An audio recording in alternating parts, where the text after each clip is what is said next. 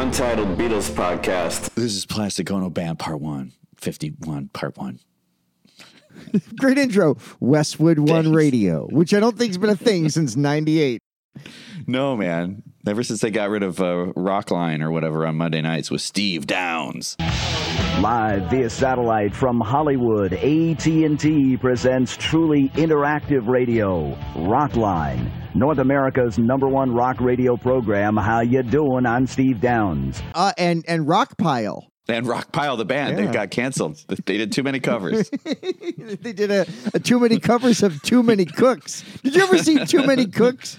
I loved Too Many Cooks. I love it so much. Th- that is one my my wife. My wife is great with all my bits, but she cannot stand my affection because I love TV themes and I love high nightmares, and that's what Too Many Cooks is.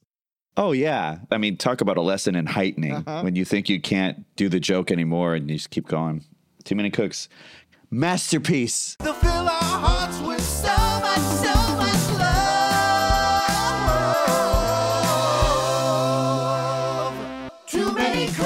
Speaking of masterpieces, uh, yeah, we're going to cover the. Finally, thank you for your patience. We're going to cover the 51st anniversary of John Lennon Plastic Ono Band. Yeah, we're talking Plastic Ono Band. It was supposed to be released last year in honor of the 50th, which would have been 1970, uh, 2020.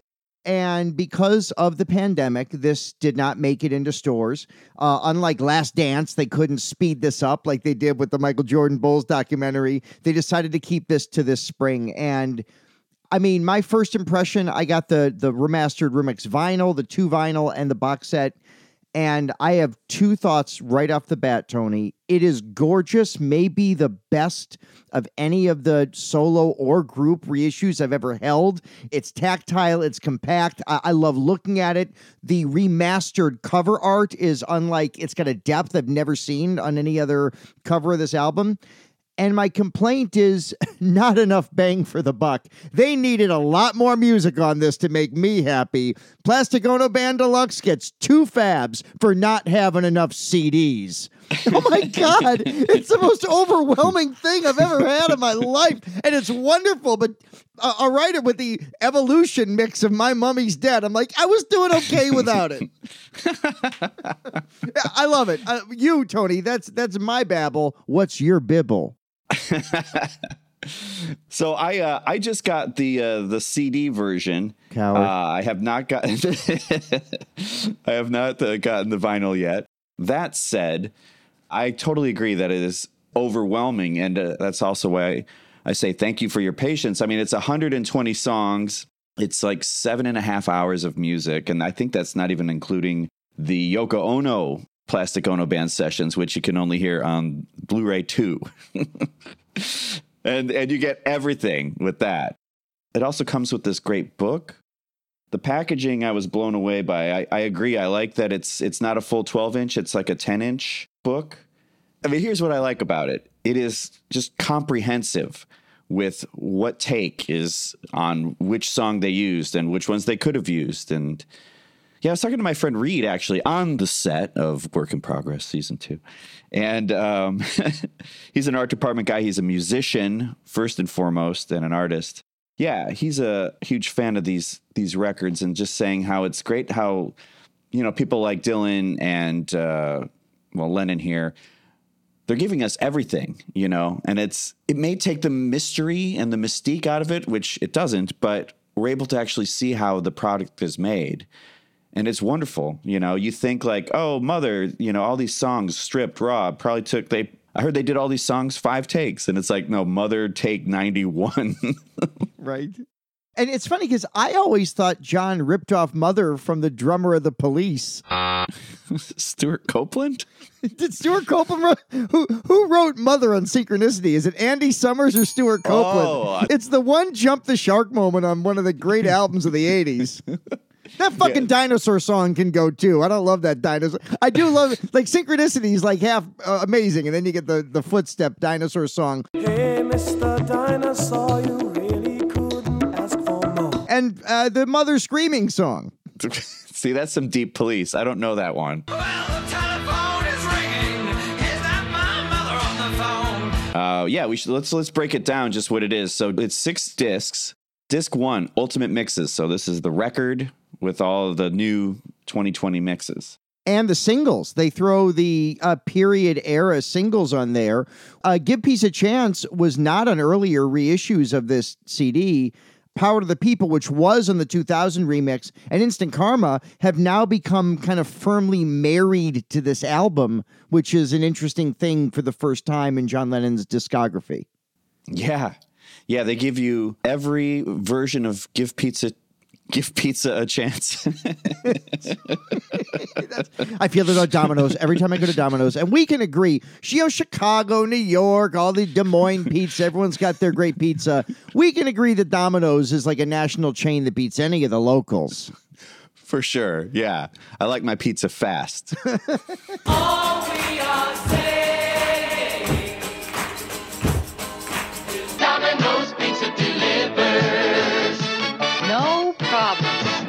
but you do get to hear every version of Give Peace a Chance you'll ever want to hear or need to hear. But thank you for supplying them. Yeah, I, I I almost want to send a thank you note to uh, Paul Hicks for the uh, Tommy Smothers Evolution mix of Give Peace a Chance on the Blu-ray. Like it's it's everything. And then, uh, uh, so disc two, you get Ultimate Mix outtakes. Disc three are the Elements mixes. There's some acapella moments. There's things where you hear it without like piano. You, you don't hear isolation with piano, things like that. My copy has the cast of Glee doing Remember. Ooh, hang on to that. That's going to be worth something. Cover that in saran wrap. Disc four, the raw studio mixes, and then also some other outtakes. There's the hodgepodge at the end there, uh, which is basically the mixes they used for the record, but just without effects and often running the full length of the take. So if something faded out, you get to hear it break down and all that.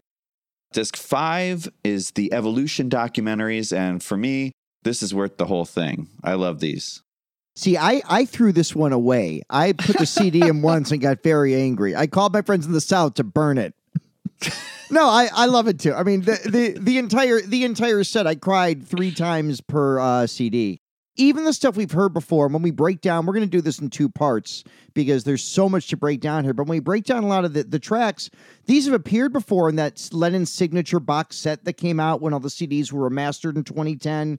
And some of this comes from the anthology. Yeah. But all these, it's like we're at a point, Tony, where we used to get outtakes on bootlegs in any audio quality and we loved it. It didn't matter. And then they started issuing them the first time around anthology and the Lennon anthology. And now they're remixing outtakes. So stuff I had heard before was really great to hear all remixed on this set too. Yeah. Yeah. It's like what they did with the White Album with the, the, uh, Exactly. Esher demos. And then uh, disc six, it's the jams, uh, live and improvised, and then the demos. And those are all your compact discs. And then you also get two Blu rays with the CD package. Uh, so that's if you've got like 5.1 stereo and all that. And you have to rearrange your speakers. In the book, they do a, a fun job of telling you the best way to listen to each song Yeah. where to place your your five or six speakers in case you want to hear the church bell and speaker number six for mother. It's a huge advertisement for boomer privilege. Fucking a, yeah. if you've got the money to listen to this in your five five point one, like I, I'm glad I got a ninety nine dollar pair of Bluetooth headphones that sound the right. Like, who's got that equipment? exactly. It's the the Memorex ad. You know, everyone wants to. They're chasing after the getting your face blown off by a cookie. Okay, cook- this- one of the mixes they have four or five different cookies, and Yeah, and, they and you position your speakers, you get cookie from all around the room. you get tickled with cookies. The usual, sir. Please. Even after 500 plays, our high fidelity tape still delivers high fidelity. It's funny because in the book, which is amazing, they do show how to how the stereo diagram pans out in 5.1, how to like arrange your speakers. You know who did that in 1986? The oft-mentioned album "Press to Play." The gatefold sleeve has McCartney drew the stereo dimensions for every song. So once again, the Lennon estate stealing from Paul. There you go. There you go. Proof is in the pudding. well, I mean, the, the, the, you know, this box of the Flaming Pie set. Next, we'll discuss in detail. Beetle War, yeah. Well, the book is amazing. It's awesome. It's got pictures I've never seen. Have you ever seen any studio pictures from this era? Uh, I've seen some stills, yes, I have, but nowhere near this level. And I love how they replicate this 45 sleeves, which it's funny, like, I guess it's always been the case, but the European pressing, the original UK pressing, is definitive. Like, even not that I was expecting otherwise, but the the vinyl, Tony, very small typeset difference has the original UK Apple label, and I'm so used to the US Apple label, which has some some variances. Just like, you know, there are a lot of fans in the States. and It'd be nice if they at least had an option to kind of get it replicated with the one you grew up with, I guess. TJ, I have this image of you going over the vinyl with a jeweler's. Uh, what, what is that called? You would know it, right? What? Yeah, uh, uh, it's oh my god, my, my father was a jeweler. I I have one on my desk. I don't know what, what it's called. It's a funny word. Yeah, you put it in your eye, and you, I can't remember right now. This show brought to you by Edibles. I'll look it up because I want to. Yeah, what's it called? A jeweler's lope. Is it a lope or a loop? It's a loop. There you go, jeweler's loop. Yeah, I do. I, I'm I'm Captain Pressings. So one of our loyal fans got upset with Casey on Facebook because he t- did you hear about this? Tony's not on Facebook for all of our I'm listeners. not. I'm not. I don't hate you. I hate Facebook. But thank you, Facebook listeners. I like Facebook and I hate you. That's Oh, where well, we hey, we tomato, differ. tomato. Hey, hey. Uh, no, you, it's all love here. Um, but yeah, uh, producer Casey on our Magical Mystery Tour episode put up the purple capital label because I talked about it. Now there was Yes. kind of a blah purple label press from '78 that was around for a while. The one I was referring to was the C1 issue from '88. Casey couldn't find that photo. Put up the 78 and somebody was like, How come you're using the purple capital? You can't even use the original?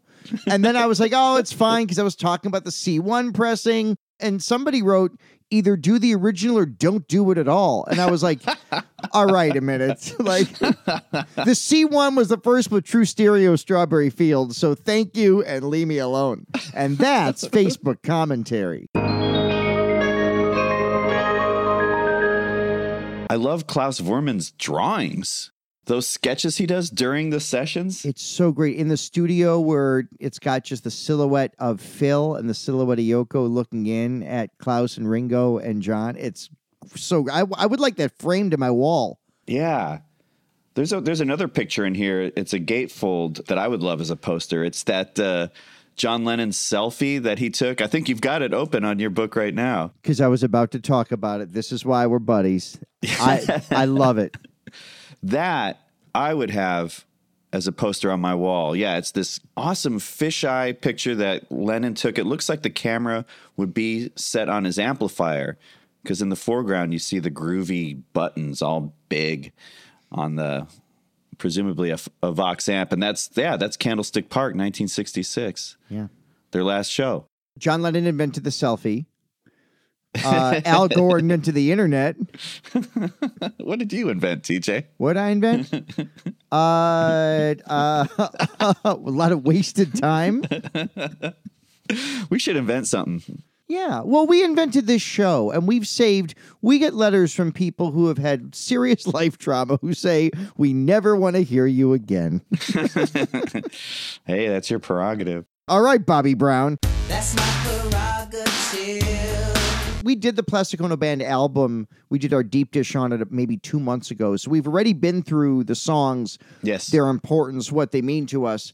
I've called this my favorite solo Beatles album. It's on your top list as well. It's one of your one, two, or three, right? Yeah, I think one. Yeah, I think it's my favorite. Mine too. And it's between this and All Things Must Pass. And as I've said, All Things Must Pass is so sprawling that it's the reason uh, this album is so direct.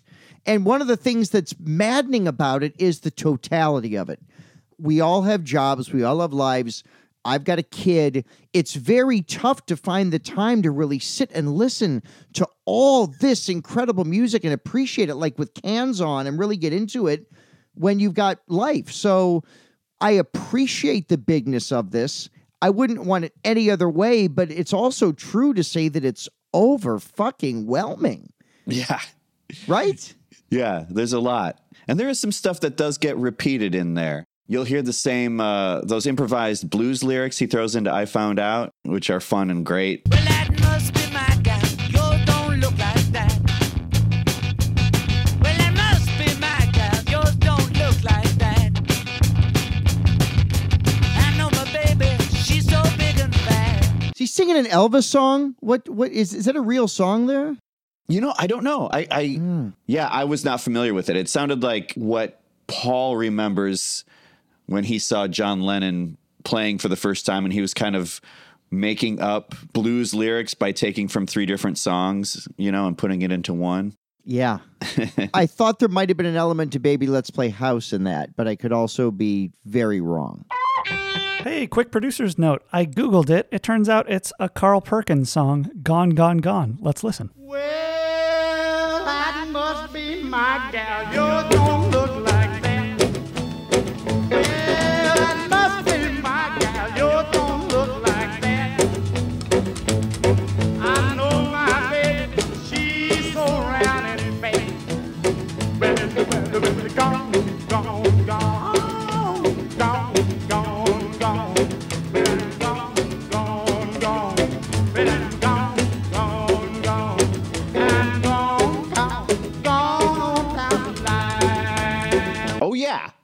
And it also comes with these uh, postcards and a poster. Now let me ask you, TJ, did you unravel your poster or do you keep it all folded up? From age six until probably 12 years ago, I would have opened it and considered having it framed, either tacking it to my wall as a kid or having it professionally framed. Now I keep it in the album. So when I have nothing when I'm older, my kid can make $40 off of selling this, not 27. That's nice. No, that's a great gesture. That's 13 extra dollars, man. now, I dig this postcard that uh, I guess this was a uh, Give Peace a Chance promotional ad, which was basically a page out of the yellow pages or the white pages, I guess, because it's it's people's names and their addresses and their phone numbers. and he kind of like Andy Warhol did a little bit, and uh, you are the Plastic Ono band. It's it's cool. And then if you look closely, the list of people in the white pages, you'll see Lennon, John, you see McCartney, P, Starkey, Richard, Ono, Lennon. Anyway, there's little little Easter eggs built into there. And then you get another one that says it's just black with the white lettering. Who are the Plastic Ono Band? Yeah, which was part of the advertisements for the album. Now, who did you send your postcard to, TJ? I sent a postcard to myself. I I I want to remind myself that somebody cares. You know, like Paul McCartney said, "There's always somebody who cares," and it's the age-old question: Is somebody who cares a better ballad than Mother?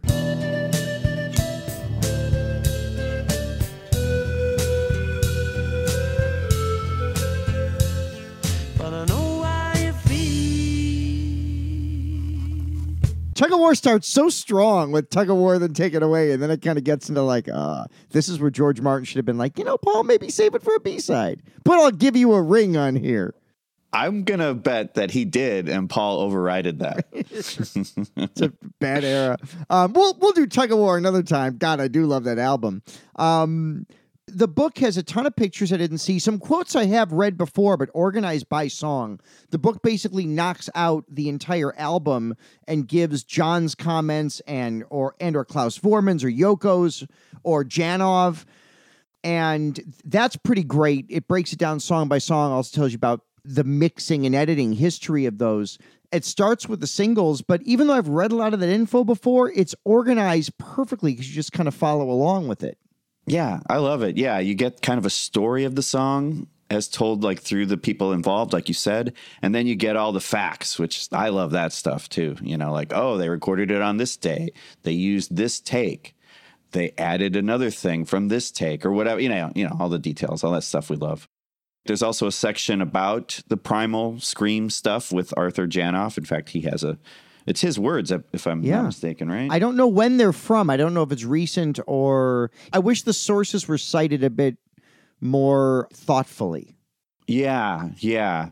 But it also kind of plays into that ethereal vibe that this record originally had. Well, it still does, but now we get to see how it's made. Also, it's cool. Um, there's a picture of the actual demo cassette that he used to record uh, My Mummy's Dead, which actually made the cut. He didn't re record that, he just took uh, take one. Of two takes. I think there were only two takes. We hear them Yeah. each five times on this box set. It's so. I mean, that's what's so funny about it too, is that we got five different versions of a song with two takes. Okay, One's like, here's the cassette without the echo. Here's the cassette with extra echo. Here's the cassette with echo beginning in the second verse. Like, all right. here's the cassette as played through a cassette player. Here's the cassette not played through a cassette player. Here's the cassette as played through a cassette adapter you put in your eight track player when your car didn't have a cassette deck. So you had a big clunky thing with a little cassette hole in the middle. You jam it in your eight track player and play tapes that were also never at the right speed. yeah, there's a whole generation of people that heard music at the wrong speed. Not just that first Billy Joel album either. Columbia famously released Cold Spring Harbor at 45 instead of 33. She's got a way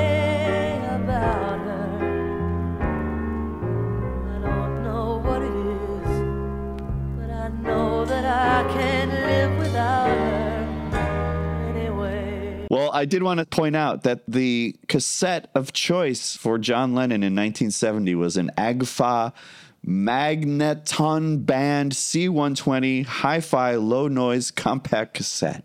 Yeah, still the cassette of choice for that real good analog tape hissy sound. But imagine, imagine, if he had recorded on a Maxell XL2 CR02 Oh yeah, with high bias, Dolby NR. high bias and a 60 second tape. The one he, he uses a 120 minute cassette, man. Those things get eaten up so fast. Surprised it survived. Those are the tapes that wind up on the side of the road. Those are, as we Yes. talked about. Yes. And upon extracting it through my memory, I do remember seeing that more often There now. was just tape everywhere. I had forgotten about that. But yeah, there'd be just strewn brown strips of, yeah, glistening plastic garbage. Yeah, and the hot sun on on I ninety. Like, what, why why is there tape on the highway? A fire in the sky.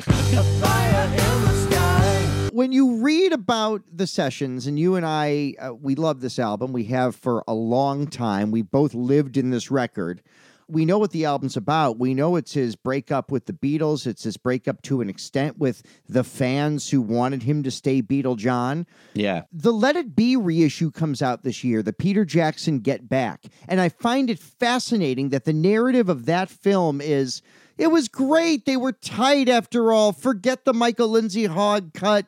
That's old news. This is, uh, they were really tight during Let It Be. And this album's a reminder of how liberated and it wasn't just liber- it was a, a dramatic emotional catharsis rooted not just to his past his mother his father the primal scream therapy he was going through at the time but also the breakup with the beatles. I, I find it fascinating. I view these to be kind of competing theories and while i don't think it matters from a marketing standpoint i think as real fans we probably should take note of that discrepancy right? Or am i just cuckoo fucking crazy Well, let's see what the Peter Jackson thing eventually is. We have a feeling that it's going to get turned into like a, a Disneyfied, cleaned up, sweeping the bad stuff under the rug version of the Beatles. The Let It Be sessions, as much as Abbey Road, which followed, was much more functional and pleasant, you can never convince anyone. I don't care what Peter Jackson does, and I can't wait to see the movie. It's not a hard day's night. They're not the mop top Beatles. There was disillusionment and actual arguments. We've seen him captured. Peter Jackson's going to edit a laugh track in the George Paul conversation. But it's complicated It's not in the bit. complicated, I- But, but no, we didn't. I mean, to do. I'm Not trying really to when I say But but I always hear myself annoying you. And I'm, No, you're not I, I get annoying. so I You say sound it. annoying But you know what I mean? The other thing that's notable about this is this album was remixed, as we've talked about, in 2000. I have the mobile fidelity vinyl of this and CD of this. I think I mistakenly said this was mixed by Steve Hoffman. He didn't do these. He did the McCartney um, gold CDs, those remixes. Pete Cobbin, I think, did this and Imagine in 2000. And I- have to say, this mobile fidelity CD that I have here, with all due respect to these incredible uh, masterers and engineers, I still, after doing comparative listens, I actually compared this to the CD pressing from 1988, Wow. the 2010 remaster, the 2000 uh, slash 2003 Mo Fidelity remix, and the current one. Hey man, I actually think the bulk of the songs sound better on this 03 Mobile Fidelity Well, there you go. For everything that is on this set, Tony, here's what's not. There was a, two special edits for the song Mother. The original 45 edit that starts without the bells fades out earlier. All right. Not on here. And there's an edit for shaved uh the shaved fish compilation that's long. You know, I don't even think you I don't know if you can download that or not. It's been replaced by seven other Lennon comps, including one by like Starbucks presents Lennon caffeinated. You remember there was one like, oh no. Crazy. Are you serious? Yeah, I'm pretty sure there was an era where like the new McCartney, I think Memory Almost Full was on the Starbucks label, Yeah. and I'm pretty sure there was like a John Lennon Starbucks CD. I could be wrong, but I remember seeing it and being like, I buy everything. This just makes me sad. I'll I'll, I'll take my venti burnt whatever and get out of here. There's also a single mix of the song Love. Oh, that's um, right. Where the piano is not a, that beautiful Phil Spector kind of classical piano figure begins at almost full volume. It doesn't fade up for the 45. Right.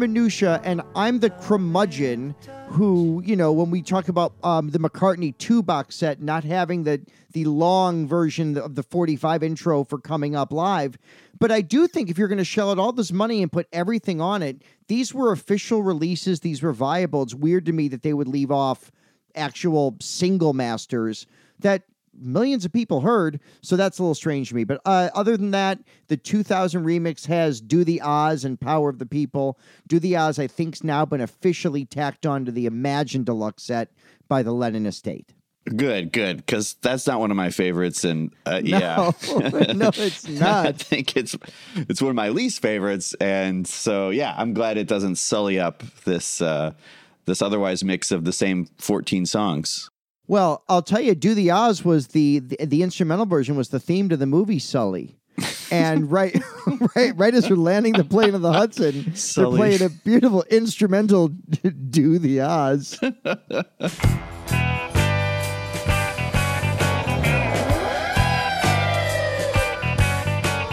Well, I'll tell you what. Yeah, let's break this down into let's do the two LP set, and then episode two we'll tackle discs three, four, five, six, and the Blu-ray stuff. I should mention, I know you haven't bought it yet, but it's beautiful. First of all, to hold this album as a gatefold Oh wow! is really neat. It opens up into the classic picture of John as a little boy with the dog picture. nice. I didn't know. I didn't know it was a gatefold. That's great. And it also comes with the Wars Over poster and the postcards. They did a, a really good job of it. And one thing I give a lot of credit for the McCartney archive albums, Tony, all have like a gray or yellowish line. I don't know colors. A line go. Co- I am a knight, mare walking. That's the um. Who's saying colors? From the movie Colors. Oh, I mean, I just know That- that's the Ice movie. T. Ice Was- T oh, saying the the song. Colors. That's what it lapsed into. I am a nightmare walking, psychopath talking, king of my jungle, just a gangster stalking. What I love about this kind of gatefold Plastic Ono band is it's just the cover as we know and love it. It's it's a wonderful tactile experience. Clearly some Carowin and the vinyl sounds lovely too. It's no pops. The vinyl is they, whoever pressed this got it right. That's great. Is it uh, 180 gram as the as the kids say? It is. It's it's it's it's a 180G. Boy, have I done a 180G. Well, cool. I don't know if we need to go track by track because we did cover, you know, this record, like you said, a, few months ago.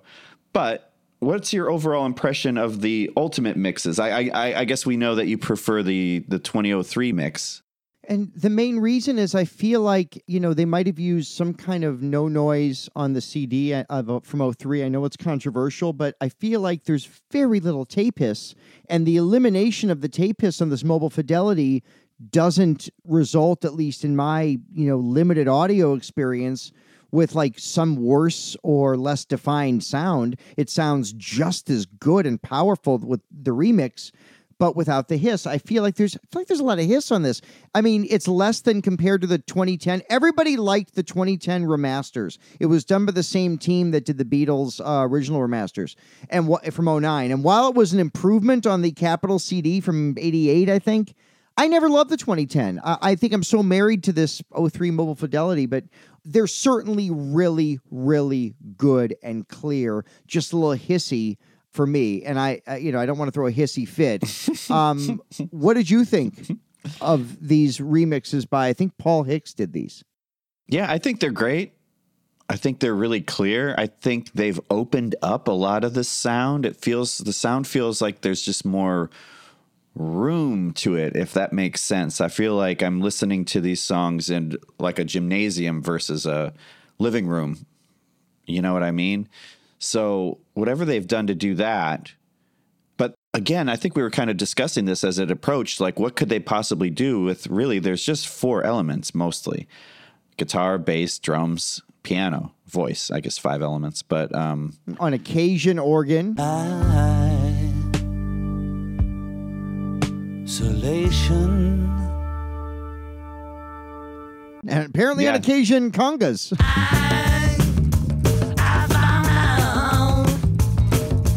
yeah. and a mouth harp. Remember when you were young? I don't like saying Jews harp. Whose harp? Jews harp. Look, I ain't anti-Semitic, but let's just say those Jews know their harps. Know what I'm talking about? Yes, that's my favorite beer. It's actually not. I don't like harp. That's right. Harps is Irish. I, I think I was mixing that. I was like, harp, the non alcoholic beer? That's sharps. Uh, no, that that's an O Jews. Not to be confused with with the people who sang the song "Love Train." no, that was the O Jews. Oi, people all over the world, join a love train. Yada day day, join a love train. There you go. Somebody just bought that idea. Kill me.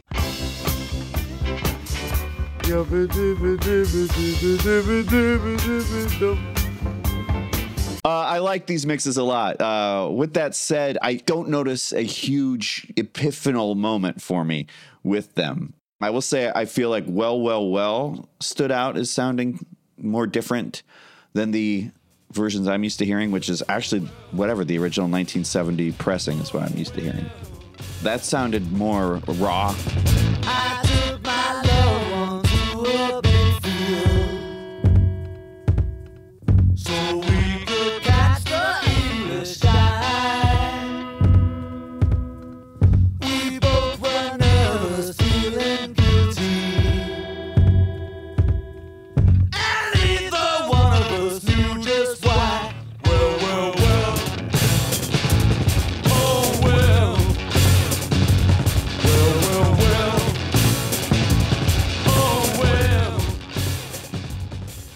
guitars in that mix. Yeah. That guitar, I should say. Yeah. I think there I think there is an overdub in there. I think there's two guitars in there. I love still how out of tune it is. I don't know. It sounds like it's Yeah. even more out of tune somehow. if that makes sense. And then in Remember, there's uh, what sounds to me like stick clicking, or or maybe it's like stuff that's happening on John's vocal mic. But there sound there sounds. I feel like I can hear them moving around in the room. Yeah. Especially towards the end, like right before the November bit, I, th- I thought I heard like a stick click or something, which is really rare for Ringo. If that's Ringo, and that's the thing, I, got, I don't know what that sound is, but it sounds like two drumsticks clicking together.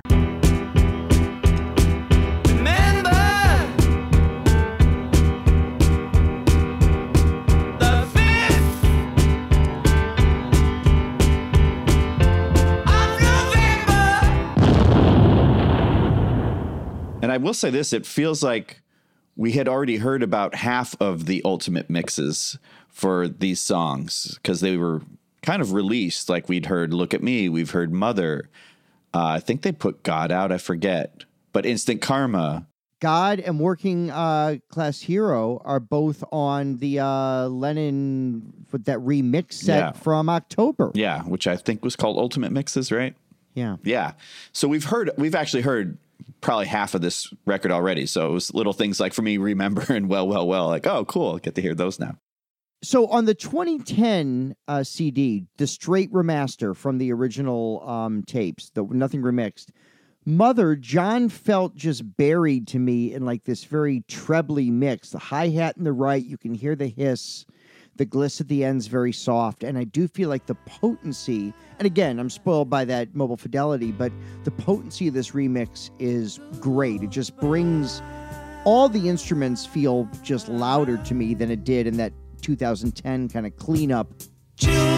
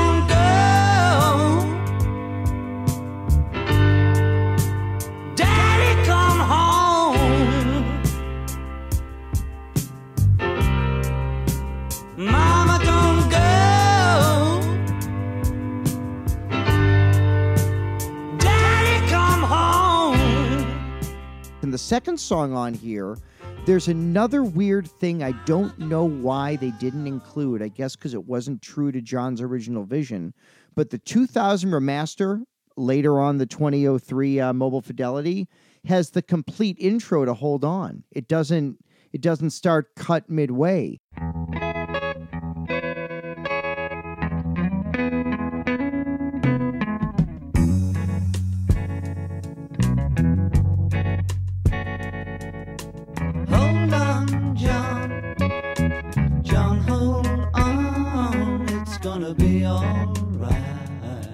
This 2000 and 2003 CD and the Mobile Fidelity vinyl have the full intro to Hold On. I was surprised it didn't, much like on that same Lennon remix, Ultimate Mixes set from the Fall, Tony, that organ gliss and whatever gets you through the night that mm. blew us both away. Yeah.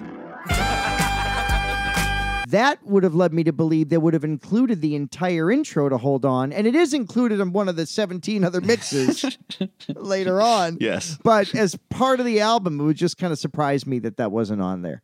Yeah. Yeah, I guess they chose to keep that as is.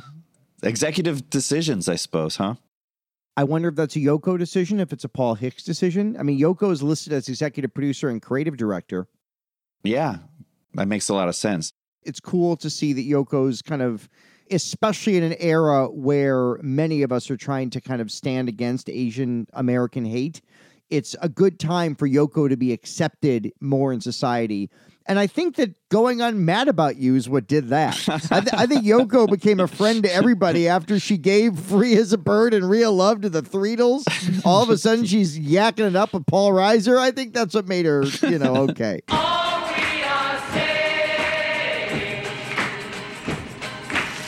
Give this a chance. That's all we are saying.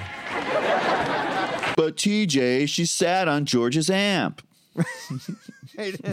Misogynist 1981 arguments against Yoko Ono. Well, shall we move on to disc two, the ultimate mix outtakes? Yes. These are fun. I, so, I, yeah, this is this is to me where it starts to get more fun, more interesting, more like, oh, great, this is what I've been waiting for. Yeah, we start off with Mother Take 61, which I know I said this earlier, but again, it's like Take 61. What? okay. It really shows you how much effort went into these masterpieces. It wasn't just like, oh, the best songs are written in three minutes and you record it in one take. It's like sometimes they're not. Sometimes you have to work at it. So this is take 61. They're not even done yet. Like I think take 64 is actually the one that becomes the master. But yeah, this song's a little different and it's little things like Ringo slashes on some cymbals in the verse. You know, instead of just laying back and he's a little busier. And then the pianos towards the end it's like By that third verse, it's like he's kind of presaging Imagine.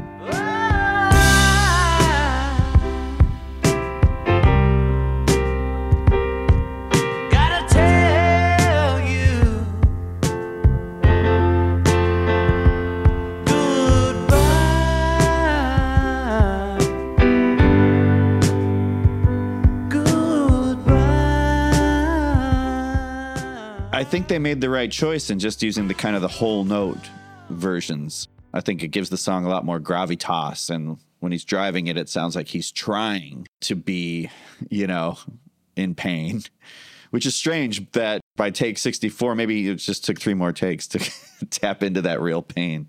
One of the things in the book, and there's a lot of great things in the book that I didn't really consider. One of the engineers remarked that from listening to the tapes, it's clear that the fast numbers, the rock and roll numbers, didn't have a ton of takes. It's the ballads he really did over and over and over and over again to try to get it right. And like in Working Class Hero, for example, he kept trying to do it again and beat what the finished master was, and they just couldn't get the sound and the feel to be as good as what we all now know as that that finished master. So yeah, I guess he took a ton more time on the slow numbers, but this is great.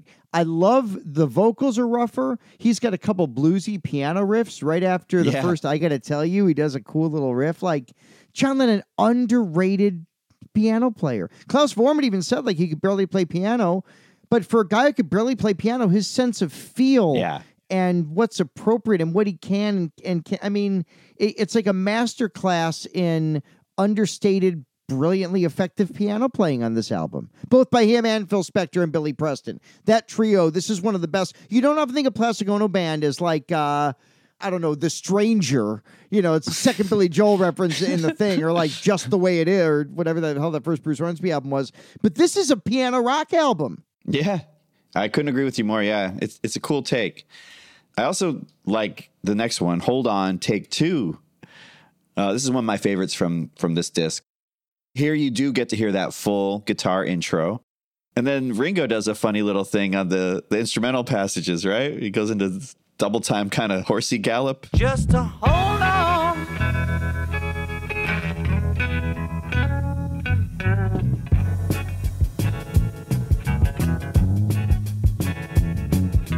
He does a little. Cu- I wrote country shuffle, not to be confused with the curly shuffle. Wise guy, huh?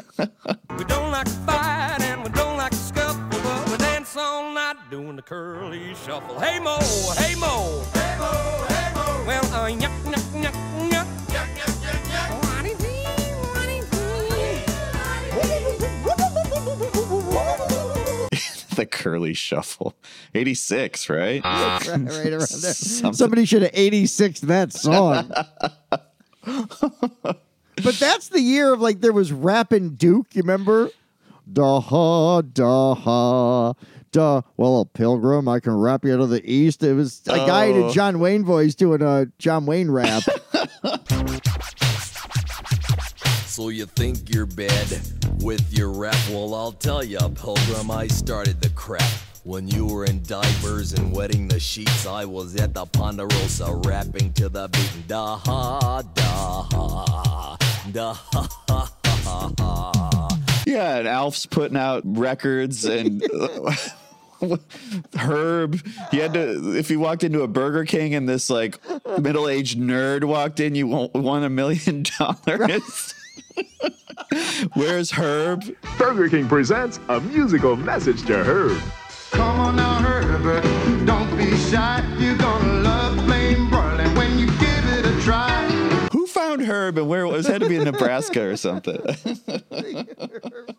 Do you remember for a while Burger King's big thing was come on in and get popcorn while you wait? And the tables after five had popcorn. The Burger Kings in downtown Chicago tried to get like, w- they were competing with like Bennigan's. They're like, ooh, we'll put popcorn on the Oh. table while they're waiting for their Whoppers.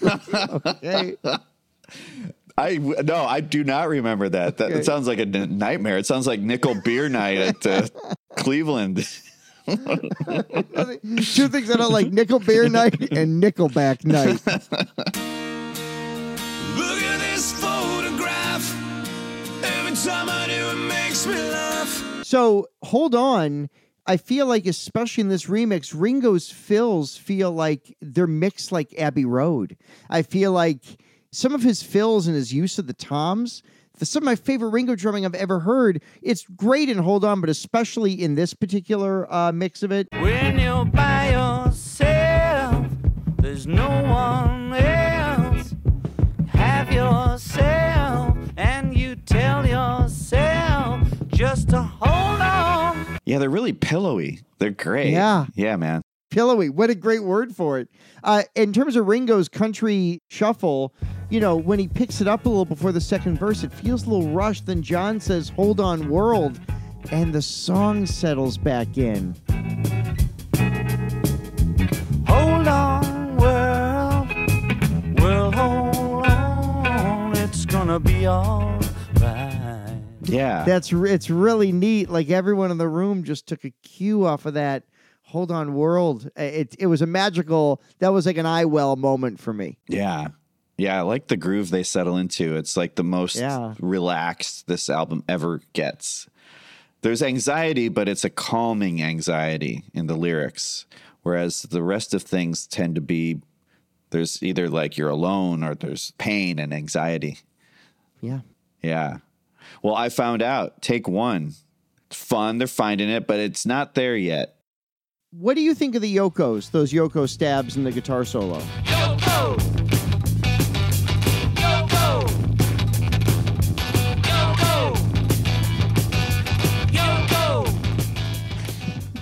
For him or against him? Do you like your I found out with or without Yoko? All right. Without. Yeah. I love Dear Yoko. I love Oh Yoko, Yeah. but it just it it's a little it doesn't fit to me the what he eventually settled on. Yeah, yeah. This is take one. They're finding it. Yeah. Yeah. but I agree with you. Now, the next one, Working Class Hero Take One, I feel the opposite about. This is great. To me, they could have put this on on the record. There's no edit. Now we're so used to hearing this edit in there where he had to put the third whatever verse back in. Yeah. Yeah, so this time he got it in without doing it and I like this. This is one of my favorites from disc 2. There's room at the top, they are telling you still. But first, you must learn how to smile when you kill. If you want to be like the folks on the hill. A working class hero is something to be. A working class hero is something to be. If you want to be a hero, well, just follow me. If you want to be a hero, well, just follow me. I love this one. This sounds great, and I'm pretty sure this is the same one used on the anthology box and also the acoustic CD from 05 or 06. Ah. Just m- mastered and mixed incredibly well. Maybe that's I- what it I is. think it is. yeah, that makes sense. Yeah. That's so funny.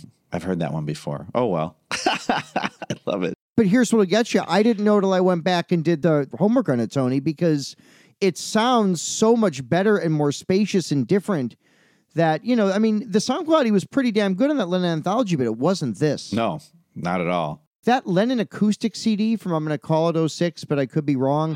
Never been on vinyl. It was a weird entry to the Lennon catalog. It's just a strange, like, that Lennon acoustic thing is just, uh, I've not checked to see if it's available for streaming, but that's there with like Menlove Avenue and, uh, right. Uh, you know, a heart play, the interview thing of like Lennon albums that are just gone. I have that heart play. Yeah. Me too. Yeah. if you like your interviews, it's great. If you like the Beatles story, you'll love. One day we'll do the interview album, the McCartney interview, or the one at yeah, Columbia. yeah. Well, it's one of those things you saw it at Reckless for $1.99 has John Lennon on it. Like, oh, okay. it's like, Yeah, well, that's. I, I think the McCartney interview album was only available with a sticker that said the nice price. I don't think it was ever made available without that. no, it's paying full retail for that. Uh huh. The theme is the dialogue between a man and a woman, which is what it is. And this album is part one of at least two. Well, yeah, next up, Isolation, take 23. So this was the one they were going to sign off on. It was like considered the the BSF, the best so far. And that's why there's a double tracked vocal on it. That's what's strange to me like, oh, whoa, double track. We're afraid of everyone, afraid of the sun. Isolation. The sun will never disappear, but the world may not have many years. I, I,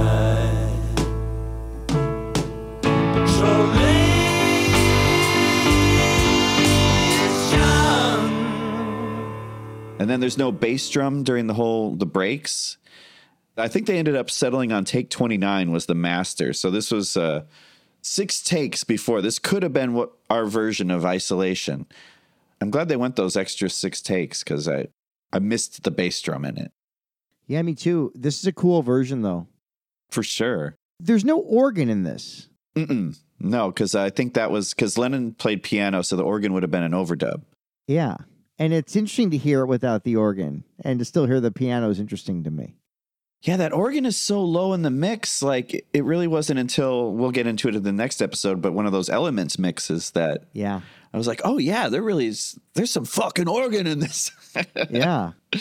but uh, but yeah, I, I I I never think of hearing an organ in this song, even though it's clearly there. This is basically an Emerson Lake and Palmer tune. Robert Palmer, who was simply irresistible. Emerson, Lake and Palmer, didn't they used to stick knives in their organs and stuff to like keep the note going? Knives in the ears of people who listen to Emerson Lake and Palmer. Is that? I think I confuse ELP and King Crimson, which is no who who's saying um, uh, Lucky Man. Who the fuck sang Lucky Man? Well, uh, definitely not King Crimson. That that sounds like that would be uh, ELP. Let's see. Did King Crimson sing Court of the Crimson King? That was Deep Purple. No, yes, that was King Crimson. Okay. right. Right.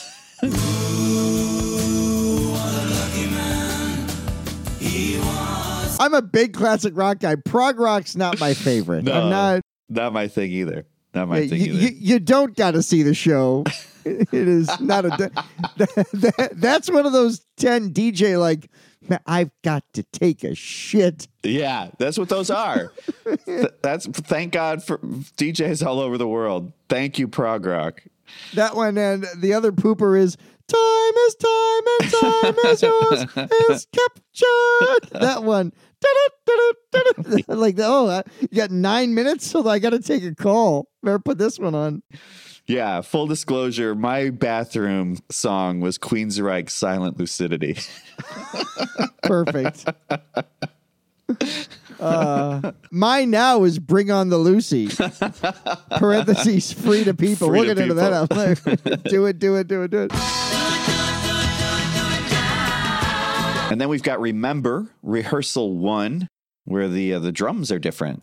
Yeah, Ringo's doing the downbeat, so it's got more of like a Motown feel as opposed to an upbeat version. Remember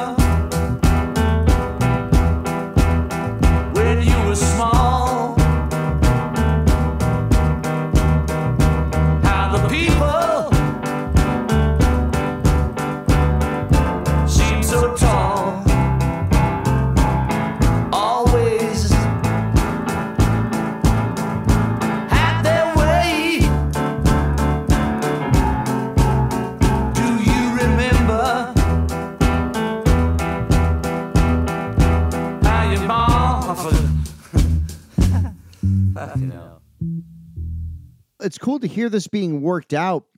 And while they're working it out, I had a thought that I hope doesn't seem blasphemous, but as great as Klaus Voormann is on this record, and it's really good bass playing, this is one where I actually kind of thought, as the song's been worked out, what would Paul be bringing to this? And I'm not talking about the, oh shit, I just pitched a song. Now Paul has to force himself singing harmony on, on it. Like every every song, let it be session is Paul. Like Paul, not eh, you've got one of the great voices ever. Not every song needs a, a Macca harmony. um, but like just from a bass standpoint, because Klaus Voormann's really good and perfect for this record, but he's not Paul. And Paul's melodic kind of bass movement. This is just one where I kind of thought so quick removed from playing with Paul McCartney. I wonder what he might have brought to this. I never thought of that. Uh, yeah, I guess we'll never know. Bullshit. the the hundredth anniversary of this is going to have we've digitally replicated Paul McCartney playing bass. Seriously, they've taken bass samples from every McCartney record and arranged it so he's playing bass on this. That's what's next. Yeah. it's only six hundred dollars in twenty seventy eight money.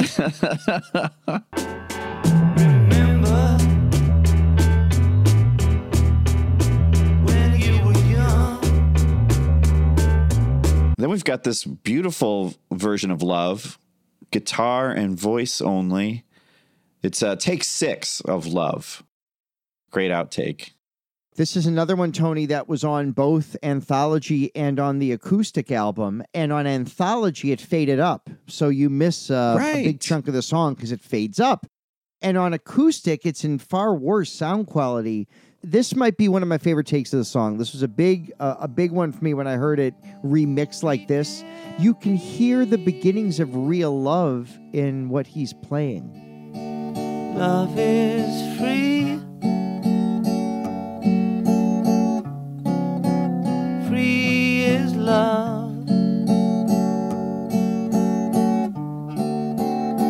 Love is living. Living love. Love is needing to be loved. Well, well, well, TJ. Take two, that is. Oh, Tony. We'll be right back. Oh, we don't have a sponsor yet. No, because I say stupid shit like that. Uh, but yes, take two was used of well, well, well in this outtake disc two. Um, yeah, they're still finding it. They eventually went with take four, and uh, they did seven takes of this. So this is take two. We don't have any big screams, but we do get some groovy kind of guitar runs that go down on the instrumental on the way out before it, it breaks down.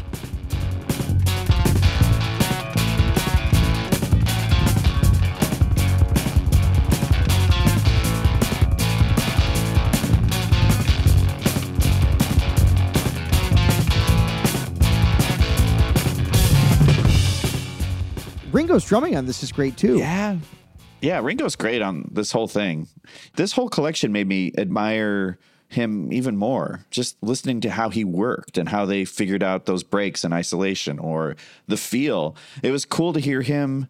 We'll get into it maybe on the next episode, but I'll just point out this one thing. They're trying to figure out the tempo of this song in the evolution thing. And uh, you hear Lennon want to play it slower. Yeah. Lennon says to Ringo, "Do you like that?" And Ringo's like, "Not really." Yeah. and he liked it faster, and I liked it faster too. And I think Ringo was right. Well, they had Pete Best come in and do his standard fill. Doodle doodle doodle doodle. Three cool cats. I will love her. Oh, hello, little girl. It's a great take of that song, and another one of my favorite songs from the album is the next one, and that's uh, "Look at Me, Take Two. I know you love this song. This song's always sounded closely related to Julia. It's interesting to hear him strumming as opposed to picking in this take. What a testament to the song that it's equally lovely. Look at me. Who am I supposed to be? Who am I supposed to be? Look at me. What am I supposed to be? What am I supposed to be? Look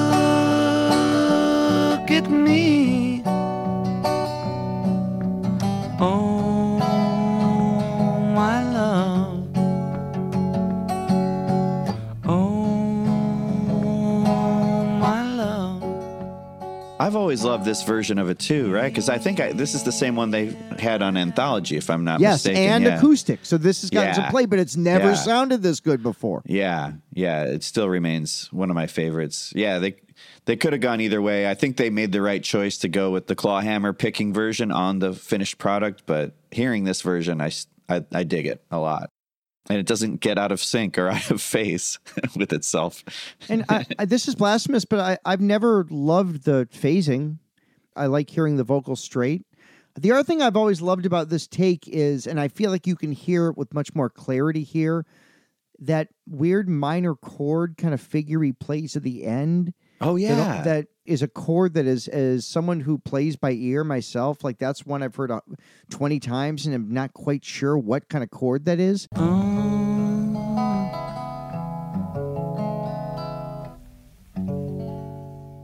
And uh, it almost sounds a bit like the opening "Taste of Honey" strum. A taste of honey. Yeah, yeah. There's like an eerie kind of uh, like a, a floating question mark comes to mind.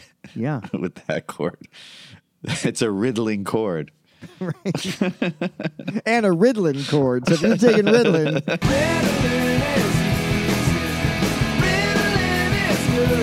Then we have God Take 27. Oh, Tony, this is my favorite track of the whole thing. Yeah? It's, it- yeah. I mean, it's the best song on the best solo Beatles album, in my humble opinion. The mellow groove, the way Billy Preston's playing.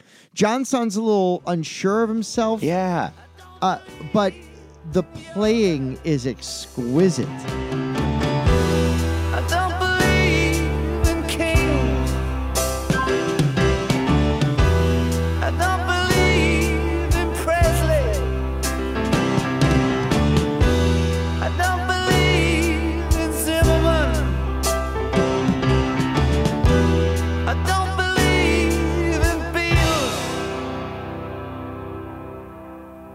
Just believe in me.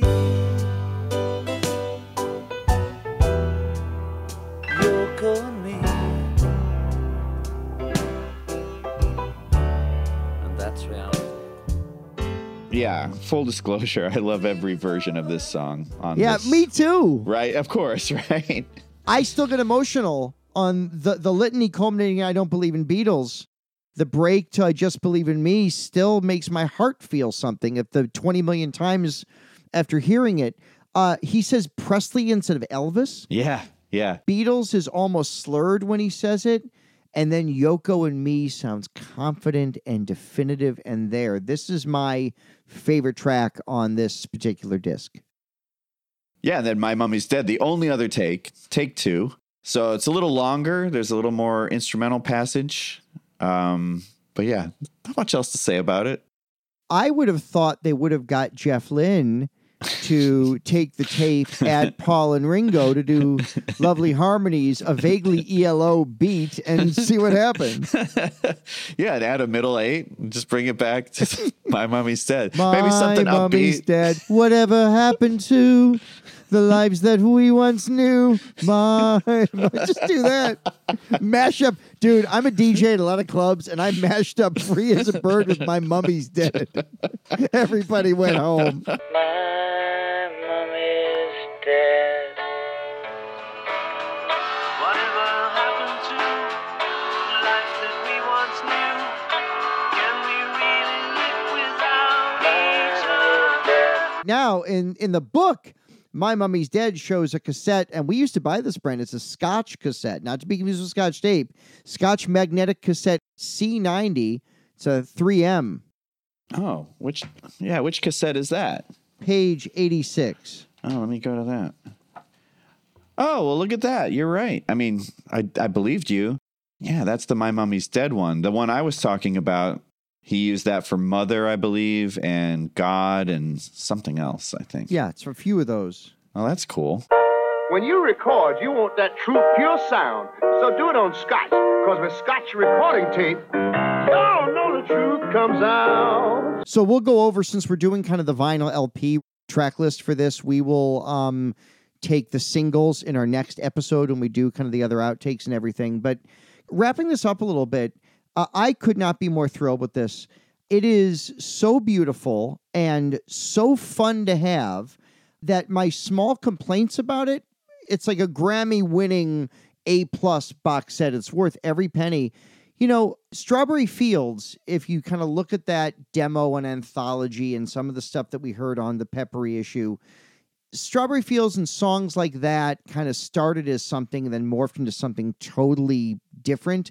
These songs don't have quite the same progression, at least not at this point. Not like that, right? Not like that, but it's a testament to how beautiful these songs and how powerful these songs are that an album known for its simplicity could be blown up into this level of massive spectacle and still maintain its power. That's a testament to the songs. They're rock solid. It's the best solo Beatles album. It's the most direct. It's the most honest. I think there's any other album like it in history. Not a huge seller. I mentioned that before. This did not sell the copies that Imagine did, or even Double Fantasy, certainly after John died. Right. This is not one of his biggest sellers. It's the most important and greatest solo Beatles album worthy of this reissue. I can't wait to spend $700 on All Things Must Pass and 950 on the Get Back slash Let It Be reissue. Well, don't forget 150 on RAM. Oh yeah, the, the half well the half speed master vinyl's on its way to my home. Yeah. Because I I need a seventh copy of Ram on vinyl. Well, I need to hear it at half speed too. RAM on. I look high. I look low. Mark Berry.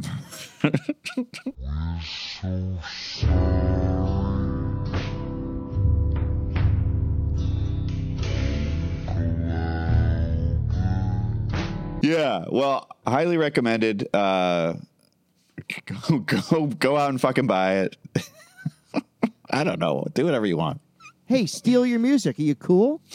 You want to be down with me and my friends? Steal it. Untitled Beatles Podcast. Like and subscribe